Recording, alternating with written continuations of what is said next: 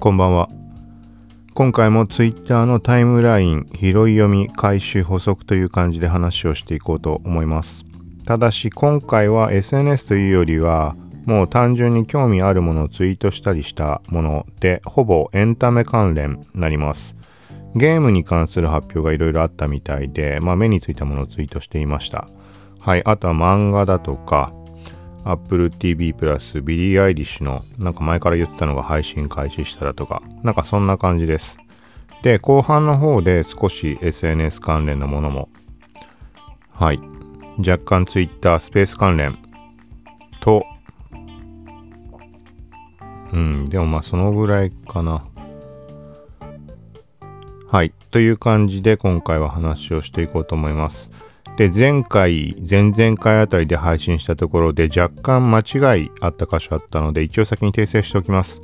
TikTok と Shopify の、えーと、提携みたいなショッピング機能みたいな話をしたんだけど、これはショッピング機能っていうよりは広告の機能でした。はい。で、もう一点、これ何回も間違えているんだけど、ポラロイドカメラのアプリ。モノって言ったり、富士って言ったりしていたんだけど、正確にはノモでした。N-O-M-O、ノモ。はい、ごめんなさい。ディスポの件で話をした、あの、おすすめのポラロイドカメラみたいに90秒間待たないと現像されないみたいなアプリです。興味ある人は調べてみてください。この番組は、コウキチ T が SNS テックガジェットの最新情報を独自の視点で紹介解説していくポッドキャスト、聞くまとめです。ながら聞きで情報収集に活用してください。はい。今回は、まあ本当になんかたまたまだけどエンタメからなんか発表がいろいろ続いてたんだろうね。時期的な問題もあるのかもしれないけど。はい。で、まず一つ目。これはちょっとまあ今言った流れとは関係ないもので、Apple TV プラス Apple のオリジナル作品が見られる月額600円とかかな。はい。ま、サブスクリプション。はい、その中でビリー・アイリッシュ「世界は少しぼやけている」ドキュメンタリー作品。これが配信開始昨日から配信開始になりました。前からちょこちょこなんか触れていってなんかあの特別好きだとかそういうわけではないんだけど Apple TV プラスってものが無料で1年間みたいになっていたんだけどずっと手を出さずにいて。である時気になった時にえっ、ー、とまあ Apple TV プラスでしか見られないドラマ見てめちゃくちゃ面白くて2作品ぐらい見てその中で他になんかないかなと思った時に目についた。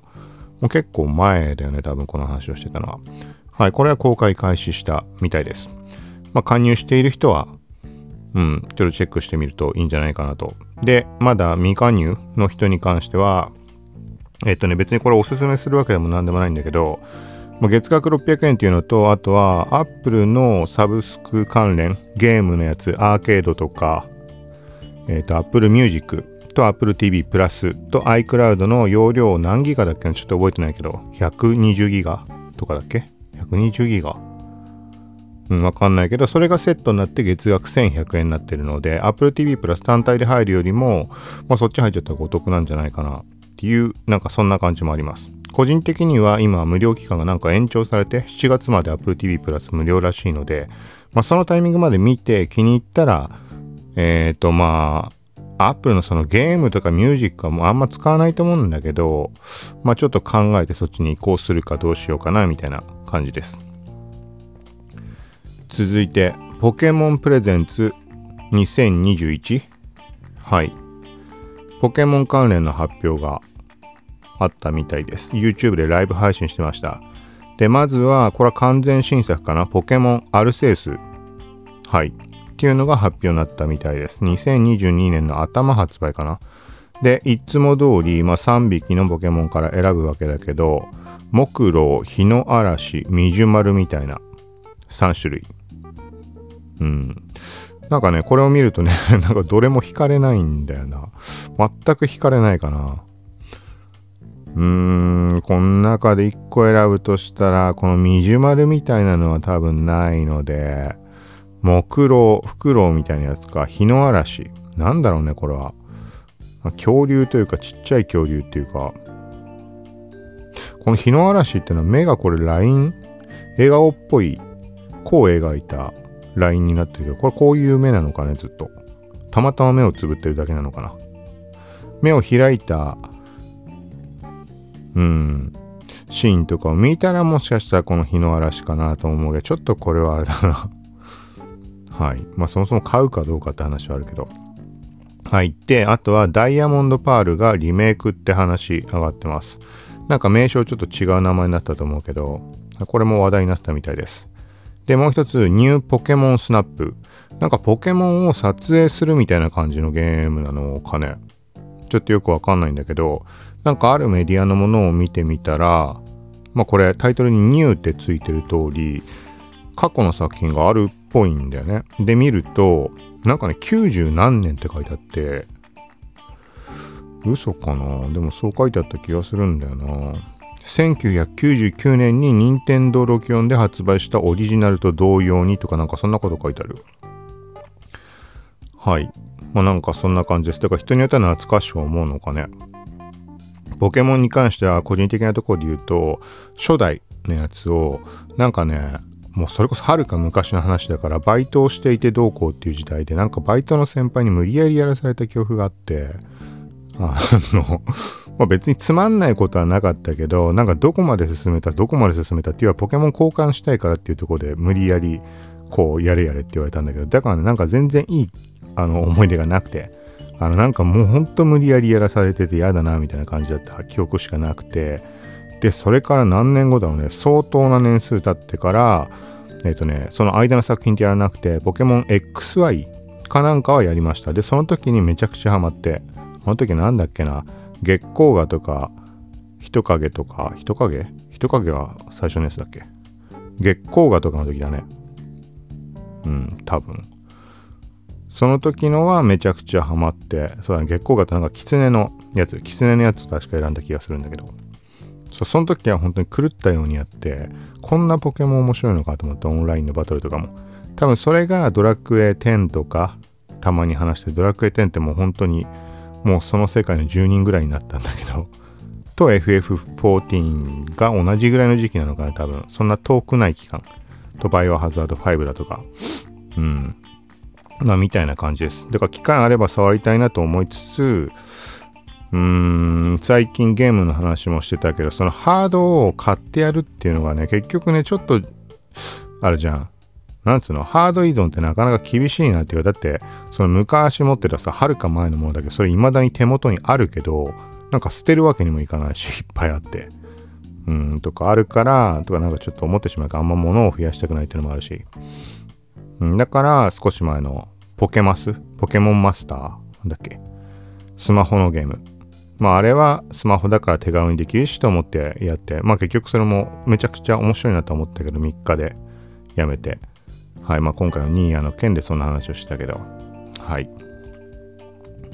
なんかめちゃくちゃここ話してるな。続いて、これもゲームが絡むような感じのもので、ダークソウル。のプラモみたいな話。はい。なんか、えっ、ー、とね、ニッパー .com、ニッパーってあのプラモとか使うときに使うのハサミみたいなやつでね。なんかそういうメディア、普段、あの、俺自身も触れるようなこともないんだけど、なんかアイキャッチに惹かれて、ちょっと見てみました。発売前レビュー、ダークソウルズ、上級騎士混沌の魔女、クラーグは、日本製クリーチャープラモの、なんて読むんだこれ。先駆けとなるか。先駆け男塾の先駆けって文字かな。はい。なんかね、あの、単純にね、すごいんだよね。あの、プラモってさ、ロボットみ、あの、プラモのことあんま知らない人っていうか、俺も知ってるわけじゃないけど、ほぼ触れないような人だと、プラモデルって言ったらもうロボットっていうイメージしかないと思うんだけど、そんなことなくて、例えば人型のものとかもプラモって存在したりします。まあそういう中で、これがもう典型的なモンスターみたいなものがプラモになってるんだけど、ものすごい細かいところまで作り込まれててすごいなっていう感じです。まあ実際のところ細かい作業があんま好きじゃないからこれを買ってどうこうとは思わないんだけどうん、なんか単純に すごいなと思って。で、なんかダークソウルもやりはしたんだけど、あんま記憶なくて、すごい面白かった記憶あるけど、でもなんかこのね、プラモを見るとね、あ、こんな敵いた気がするなって。なんか雲みたいなやつの頭のとこに女の人の上半身がくっついてるみたいなやつ。はい。続いて、えっ、ー、と、これは、えっ、ー、と、何っていうわけじゃないんだけど、ちょっとタイトルだけ、テッククランチジャパンの記事です。ウェブブラウザーだけで XR 空間を構築できるスタイリーを手掛ける。なんて読むのかな？社名が読めないな。なんとかなんとか VR ラボ？ラボ？ラブ？が9億円調達みたいな話です。これもアイキャッチに惹かれました。渋谷のスクランブル交差点のところに AR でなんかクジラみたいなのが飛んでるみたいな。はい。これも興味ある人は見てみてください。続いて、漫画関連。えっ、ー、と、これは求人的なやつかね。講談社デイズネオ。たまに触れてるけど、あのー、なんか漫画家のアシスタント募集だとか、そういうのの情報をなんか配信してるアカウントです。講談社の。はい。で、今回気になったのは、気になったっていうか、あのー、なんていうの？タイトル的に、鉄拳珍味レジェンズの前川武氏アシスタント募集のお知らせみたいになってます。鉄拳チームってあの鉄拳チームだよね。鉄拳チームレジェンズって続編が今やってるってことなのかね。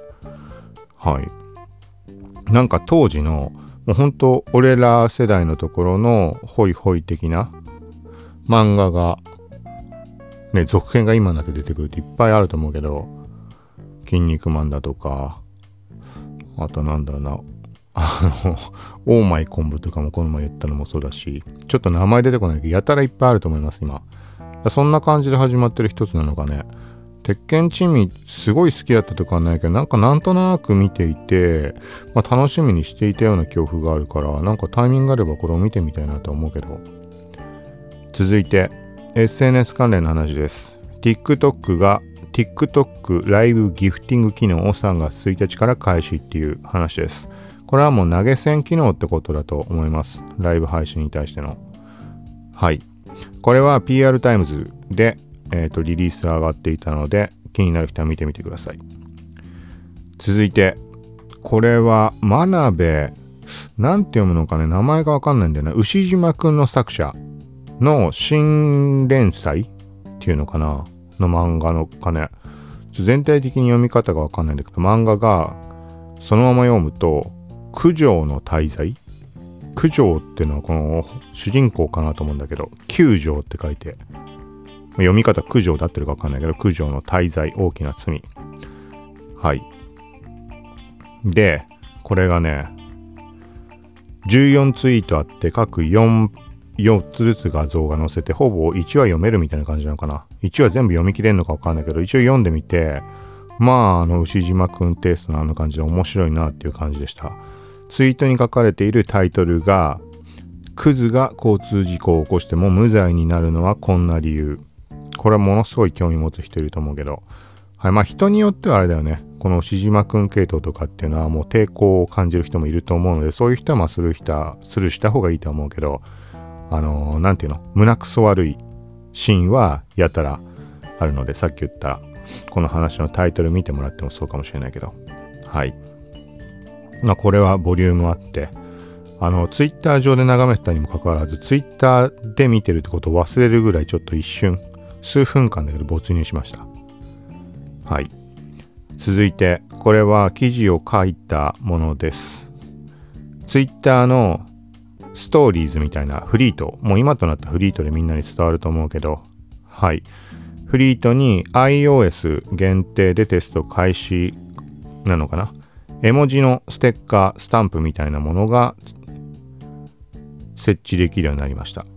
テキストとか画像を設置した時の下のところから絵文字選んで設置できるようになってます。ブログの記事 URL あるも貼っておくのでそこもチェックしてみてください。続いてファミツー .com これはね最初あんま何も考えずに見たんだけどすごいすごいちょっと興味惹かれるなっていうもの。FF7× バトロワがスマホで配信。スマホ新作。FF7 ファーストソルジャー発表。FF730 年前の時代を描く RPG 要素のあるバトロワ。これめちゃくちゃ気になるね。すげえ面白そうなんだけど。なんかパッと見の印象だと今これ見てるものだと4枚画像が載っていてパッと見の印象はもう FPS、TPS の印象。普通にあの銃で撃って戦うようなゲームが FF の世界観で、まあ、バトル終わってなってるからオンラインで戦うとかそういうことだよね、きっと。うん。なんかその FPS とかすごい好きなんだけども、それもね、同じ話になるけど、随分長い間ゲーム触れてないからあれなんだけど、FPS はとにかく一時いろんなジャンルのものをやっていて、で、オンラインの感じはまたたまらないものがあるじゃん。うん。あ、で、そっか。少し前だと、もう全然知識もなんもないけど、えっ、ー、と、ゲーミングスマホかなんかのレビューさせてもらった時に、レビューというか、モニターした時に、あれだ、コールオブデューティー、COD モバイルやって、もう全然期待もしてなくてやったんだけど、あのもうそれもめちゃくちゃハマって面白くて。スマホでやってこんなに楽しいんだなっていうのを実感できたから、なんか大画面でやらないと気が済まない感じだったので、その本当に没入って意味で。でも、その借りたゲーミングスマホあれなんて言ったっけ？有名なやつだよね。シャキーンってなるやつ。ブラックシャークじゃなくて、もう一個ある有名なやつ。ROG フォンか。そう、ROG フォン2だったんだけど、画面がめちゃくちゃな縦長なわけよ。だこれ横持ちにすると、あのね、大げさな言い方かもしれないけど、画面の視界すべてがそのスマホの画面で埋まるみたいな。もちろん、大げさで あの、もちろん、ま、周りは見えるよ。部屋の中とかってのは外は見えるんだけど、そのぐらい横に持った時に横長だから、あのね、結構ね、この視界的にもう完全にそこに没入して楽しめるみたいな感じ。だからその後に iPhone 11 Pro。iPhone 11 Pro もそんな画面ちっちゃいわけじゃないけど、まあ、横に広いわけじゃないので、なんかすごい物足りなく感じて。そう。だからそういうのも含めて、ちょっとこれはすごい期待だなってこれスマホのゲームだよね。スマホだよね。スマそうだね。はい。これはすごい気になるわ。で、なんか2種類あるらしくて、今言ったファーストソルジャーってやつがこの、今言ってたバトルワンみたいなやつと、ファイナルファンタジー7エバークライシスみたいなのもあるみたいです。なんだろうね。エバークライシス。ちょっとそっちは今把握できてないけど、あ、さっきのバトルワンみたいなのは、あれだわ、動画も出てるみたいです。ちょっと流してみてみよう。ああ、これは絶対面白いわ。めちゃくちゃやりたいわ。あ、これ本当面白いね、きっと。要は FPS なんだけど、そのさ、FPS のゲームってさ、もう FPS 自体のそのゲームの要素、その、どういう内容かとか、あのシステムとかによって面白い面白くないって決まるとは思うんだけどその前提として何の世界観でプレイしてるかっていうのもやっぱり重要だと思うんだね例えば初めてやったさ FPS ってもうその世界観を今知ってここから始めていくわけじゃん。まあ特別世界観が気に食わないからやめるなんてこともないと思うんだけど、ただ例えばいい例がバイオハザードってバイオハザードの世界観がをみんなが知っていて、その世界観も好きな上で FPS として楽しめるわけで、そのパターンだよね。完全に。FF が、まあ個人的に好きだし、セブンも好きだから、その上でこのシステムでやれるっていうのは、こんないいことないでしょ。オンラインだよね。オンラインじゃないはずないもんね、こんなで。はい。まあ、みたいな感じです。で、その他はちょっとあんまこっちは興味湧かないので、あんま触れないけど、FF7 のリメイクみたいなのもあるみたいです。あれ？でも FF7 のリメイクは前にあったよね。どういうことだろうね。なんかユフィが主人公の新規エピソードやフォトモードが追加。PS5 ってなってるね。なんかいくつかこういう話上がってるみたいです。はい。もう20分経ってんじゃん。いやー、いや、これすごい気になるな。しつこいけど。ちょっとこれは、がっつりちょっとやりたいね。いつ出るのかわかんないけど。はい、続いて。えっ、ー、と、Hey Facebook っていうと、オキュラスクエスト2が起動可能にみたいな話です。なんかでも、えっ、ー、とね、モグライブ有名なメディアだよね、これ。AR、VR とかで。あの、ポッドキャストとかも多分ここだと思うけど、時々聞いたりしてるんだけど、はい。ただし、なんか日本は対応時期は不明って書かれてた気がします。あの、エリアが、その、例えばアメリカならアメリカで、音声、言語も英語にしてじゃないと使えないってことなのかな。ただ別のメディア見た時になんか特にそこについて触れてなかったから、まああえて触れないとこメディアっていうのもあったりするから何とも言えないけど、まあこんな話があるみたいです。で合わせてもともとこれ海外メディアの情報でツイートをしていたんだけど Facebook のポータルっていうあの前にも触れたテレビ電話専用みたいなデバイス。Amazon エコーショーだっけ？画面付きのエコーあれでテレ電みたいなのできんだよね。知らないけど。なんかあんな感じのイメージなのかな。まあそういうポータルってものが2018年に発売されてこれも Hey Facebook に対応っていう話です。続いてエンガジェット日本版の記事アプリ「ウマ娘プレイレポ」アニメ未見競馬も知らない僕でも5時間ぶっ通しでハマった。はい。っていう記事をまあ内容を細かくまだ読んでないけど、まあ、何にしてもアニメアニメがあったんだね。それすら知らないけど最近「ウマ娘」ってやったらトレンドで見かけたのでまあ気にはなってました。で動画でなんかあのー、あれだね。見た人は見てない人用に一応言うと、えっ、ー、とまあ普通に女の子のキャラっぽいのが、あの競馬場のところで馬の代わりに走ってるみたいな。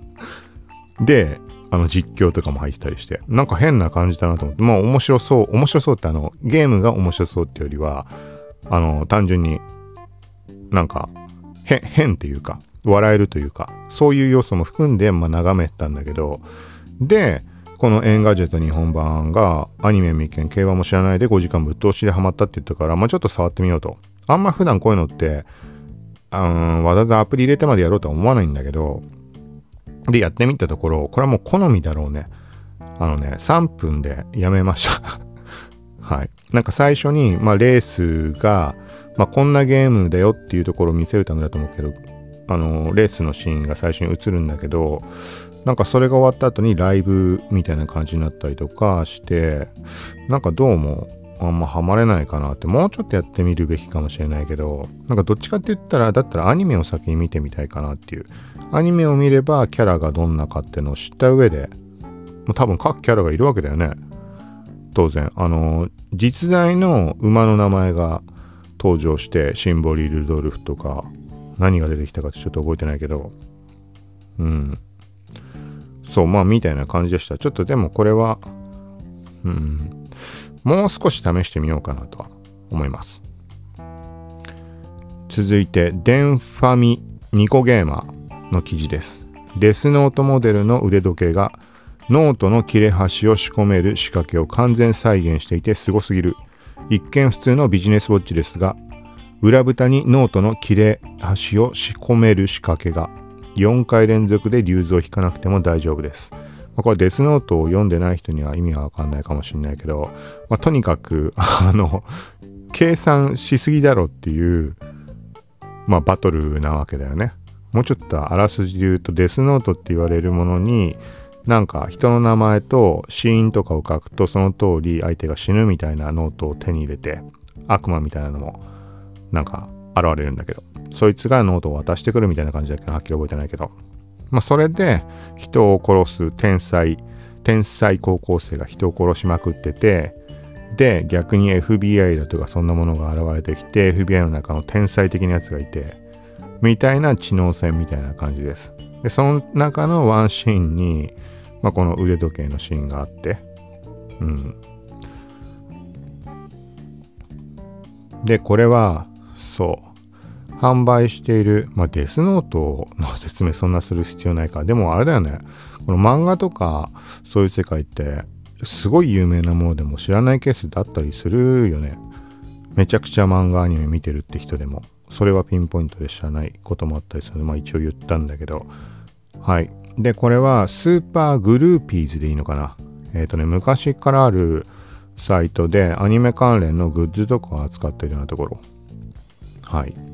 前に話して毎回触れてタイバニだとかその時期から多分いろんなものを出してたかな相当昔からね10何10年前とかから多分そういうサイトあったと思うんだけどそこで販売されてるってことだと思います続いてこれも FF のな話ですファイナルファンタジー7リメイクオリジナルサウンドトラックこれが Spotify で配信開始みたいな話です。ツイートをしておきました。Spotify と Apple Music もなのかな？これ本当に最近の話なのかわかんないんだけど、なんかね、でも最近の話でね、配信開始するみたいな話で、これ、うん、これのことだと思うんだけど。まあいいか。はい。続いて、ポケモン大好きクラブ編集部のツイートです。なんか記事が上がってて、最近このフィギュアがどうこうとかってあんま知らないんだけど、あ前は割と詳しかったんだけど、なんかね、このシリーズいいなと思って、なんかね、レビューみたいな記事が上がってるんだけど、フィギュアみたいなの。20分の1スケール統一が魅力のバンダイさんの食玩フィギュアシリーズポケモンスケールワールド企画開発担当中谷さんにいろいろ聞いてみてよ。みたいな感じです。なんかこのフィギュアって例えば1体1万とか1万5千とか下手したら3万とかするものとかいろんな種類あるわけだけどあの例えばさえっ、とまあ一番くじで当たるようなあのぐらいのサイズあれはないよりでかいんだよな。まあもちろん物によるけどドラゴンボールワンピースのやつ。あまあいいか。まあいいや。何してもこの20分の1って結構手ご手軽手頃なサイズというかちょうどいいというかコレクションしやすいし、うん、で、食玩だから、あのー、何が出るかわからないね、食玩って多分。ボックスで買った時にフルで揃うタイプもあったりなかったりってあると思うけど、なんかちょうどいい、20分の1ってちょうどいいサイズじゃないかなと思ってちょっと気になりました。机の上に並んでるの見ても。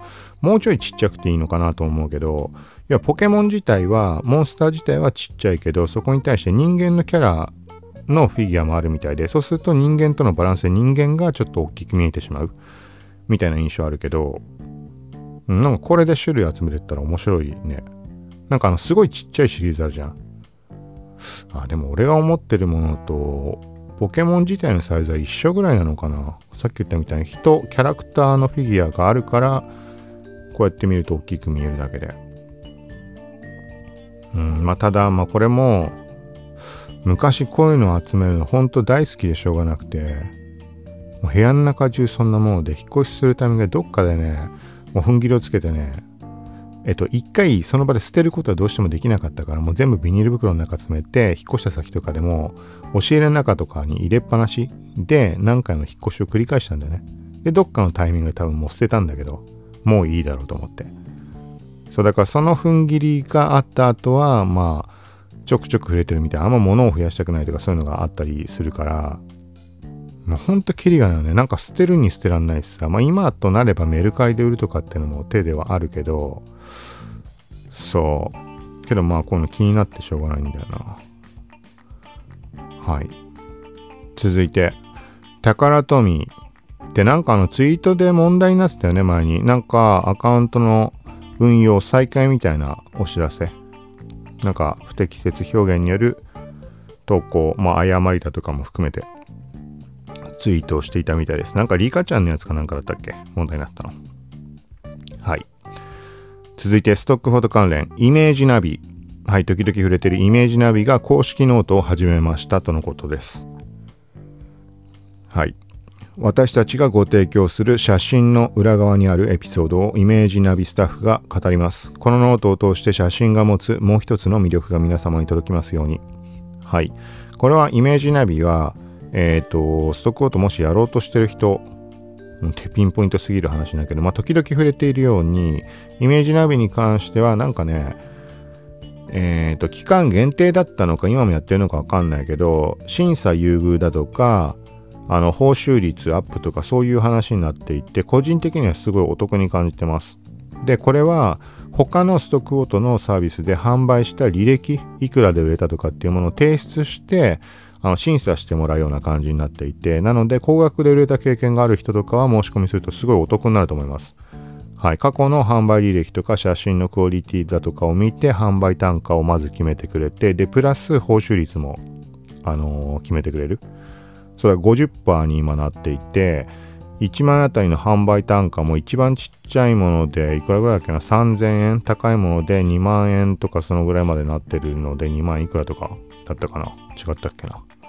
はい対して全く別の人のものを見ると最低で例えば500円で一番高くても数千円しかなってないような人たちもいたりするのでだからこれはもう本当に自分が今まで売った写真の販売履歴そうそれがあの高額で売れたものがある人はそこら辺のそうだねそこら辺のやつをま提出することによって優遇されるんじゃないかなと思いますはい。ただし、まあ現状も、そのなんか、作家募集みたいなのを力入れてた時期が前にあったので、今もそれがやってるかはわかんないです。その時の話なので。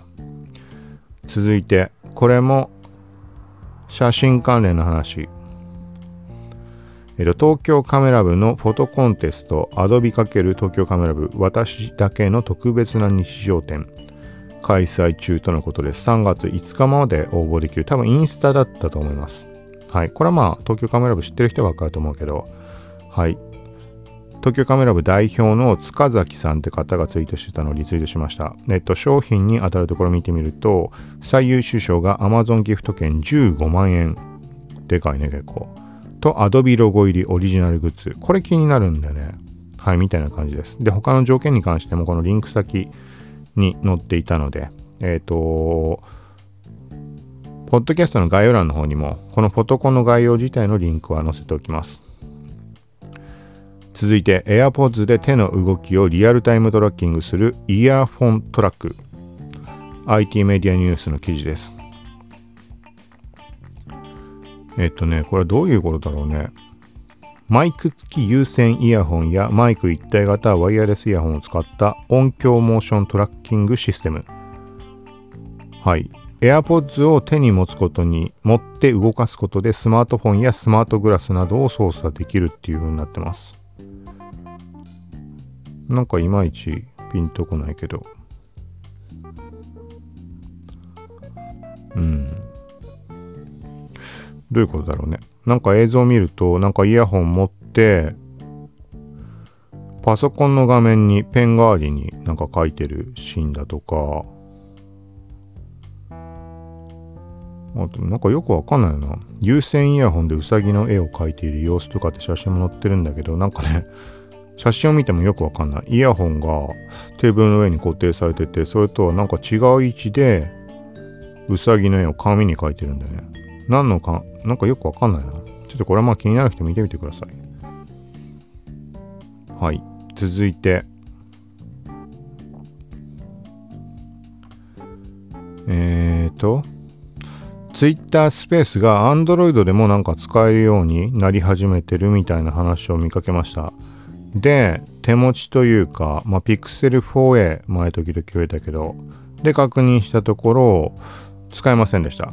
まあ、個人的には Twitter スペースの配信自体もできるようになっているので、その開始のボタンとか出るかなと思ったけど出てないし、プラスそもそも Twitter スペースの URL に飛んでみてもスペースには参加できません。あの iOS のみですっていう表示が出てしまって見られませんでしたという話です。なんか一部のユーザーに対してなのかもしれないけど、まあ、気になる人は Android を使ってる人、スペースの、まあ、リンクを踏んでみる。で、中に入れるかどうかっていうのを試してみたらいいんじゃないかなと思います。続いて、インスタのショップタブ。これ通常2カラムだと思うんだけど、あの、縦、横2分割っていうの？縦2分割、横2分割か。で、正方形のがいっぱい並んでると思うんだけど3、3個に分かれてるバージョンがありました。続いて Twitter スペースに関しての話。Twitter スペースの開発スタッフっていう言い方でいいのかな。まあなんか Twitter スペース関連でよく話をしている Twitter の人が画像をアップしていてどうやらスペース専用のディスカバーページみたいなもの。はいこれを公開しました。えっ、ー、とねまあなんかトレンディングスペースとかまあ、今話題になってるスペースを一覧で見られるようになったりとか、もう単純に、まあ、だからスペースを探すためのページみたいな印象です。で、この画面の中にも、あのー、一応ね、前に触れたスケジュール機能と思われるアイコンが表示されていたりしました。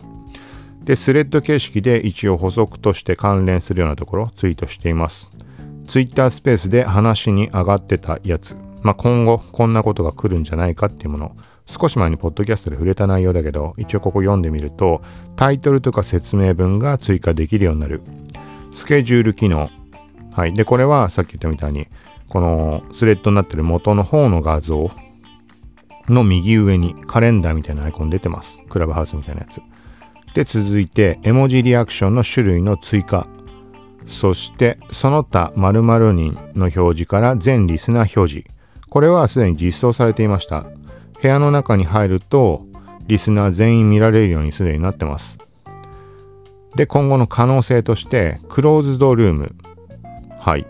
これは、昨日配信をした時に触れたスーパーフォローっていうツイッターが発表した収益化機能サブスクリプションでクリエイターを支援できる限定公開するコンテンツをスーパーフォロワーお金を払ってスーパーフォロワーになることによって見られるみたいなはいまあそんな感じの話の中にもスペースの限定スペースの公開？っていうのがあったのでその意味合いでのクローズドルームなのかもしくは単純にあの第三者から見えないプライベート的なルーム非公開ルームっていうことなのかわかんないけどもそんな話も上がってます。とあとは API 公開の可能性とえっ、ー、と iPhone と iOS と Android はもちろん対応するんだけど Web 版の可能性もあるのかなみたいなそんなところをカージョ書きしました。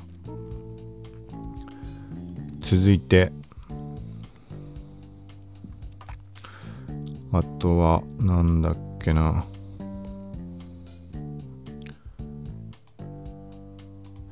はい、あとは Twitter スペースで気づいたところとか試したところ、そのホストとして自分はすでに配信できるようになっているので、鍵アカウント、非公開アカウント、プライベートアカウントっていうのかな、Twitter アカウントのあの鍵マークをつけて、あのフォローしてる人以外から見えなくする機能あると思います。あれの状態だと、鍵をかけた状態だと、Twitter スペースの機能自体が使えませんでした。あのー、まあ、スペースを始めるとか開設するっていうボタン自体が表示されなくなってました。はい。まあそんな感じです。続いて、スーパーフォローにちょっと若干絡みあるかなとも思うんだけど、Twitter にビジネスプロフィールの機能がテスト、開発中っていう話も上がってました。まあこれは普通に Facebook とかインスタとかでもそうだけど、ビジネスプロフィール、ビジネスアカウント、はい、そういう扱いのものってことだと思います。で、次が最後。写真関連の話、ワイヤーストックっていうとこからメールが最近ちょこちょこ来ていて、まあ、よくある単純な営業メールだとは思うんだけど、うん、なんか、まあ、ストックフォトなんだけど、今更ストックフォトかってまあ思うところもやっぱりあるので、なんか IM に関しても、この報酬率が変更とかってあったけど、今月の結構ひどかったね。ゲッティイメージスとかの。みんながみんなそうかわかんないから、ちょっと後で Facebook のグループの方見てみようかなと思うけど、はい、まあそんな中、ワイヤーストックでどこか連絡が来ていて、見てみると、複数のストックフォトのところに一括で写真の提出ができるみたいな感じでした。だから行ってみたら、ポッドキャストでいうとこのアンカーみたいな感じでね。まあ、ストックフォトとポッドキャストは全然意味は違うけど、まあ、アンカー一つで配信することによって Apple とか Google Podcast、Spotify とかでも公開されるわけで。はい、それのストックフォト版。で、売り上げに関しても通常だったら各ストックフォトのプラットフォームこう順番に全部回るで大変なわけだよね。例えば売り上げの確認だけでも。写真のアップはもっと大変だけど。これが、このワイヤーストックでとこ通して写真アップすることによって、何サイトぐらいだったかわかんないが、8だか10サイトぐらい。そこに全部いっぺんに行くんなら確かに便利だなと思います。で、売り上げの管理もそこでできるっぽいので。あとはもう本当に報酬次第だよね。もうその各種、その販売する先のプラットフォームの価格依存っていうのがもちろんある上で、もちろんこのワイヤーストックの方にお金ね、マージンとしていくんだろうから、かなり低単価になってしまうんじゃないかなとは思うんだけど、特にシャッターストックなんてもうゴミみたいな金額だから、1枚だって10円になるかなんないかだからね。あの、それが、もうずっと基本もうそのベースの価格がそれなので、あの、IM とかで言うと安い時、めちゃくちゃ安い時あるけど、ただし逆にあの何万とかってなる可能性もあるわけで、そういう可能性が一切ないシャッターストック。一切って言ったら嘘なのかな？もうわかんないけど。で、さらにお金を引かれるっていうと、うん、どうなんだろうなと思うけど。ただし、まあ他に Adobe ストックとかもあるし、有名どころのなんか何箇所か有名なとこなんだっけな名前全部覚えてないんだけどドリームなんとかとか全く触れたことのないところもあるので、まあ、試しに登録だけして試しちょっと触ってみようかなとは思います。これはまあどんな感じかっていうのは、うん、いずれ話できたらと。はい。ということで今回は以上です。40分。大体まあやっぱ40分なんだね。毎回40何分とかだよねほとんど。はい。そう。であとはまあここの今回のこのエンタメ関連とかそういうところの流れで言うと何個か思ったことがあったんだよ。なんだっけな。なんかそのなんか試してみるもんだなみたいな。何ていうのかな。触れるまではあんま興味なかったけど触れたら面白かったというか漫画となんかがあったんだよね。ゲームだっけな。ゲームじゃないな。ゲームなんてニーヤしかやってないもんね。思い出せない。ダメじゃん。はいまあいいや思い出したらまた話します。で少し前の話。もう雑談だけど Amazon の注文して発送されないってやつ未だに発送されてないです。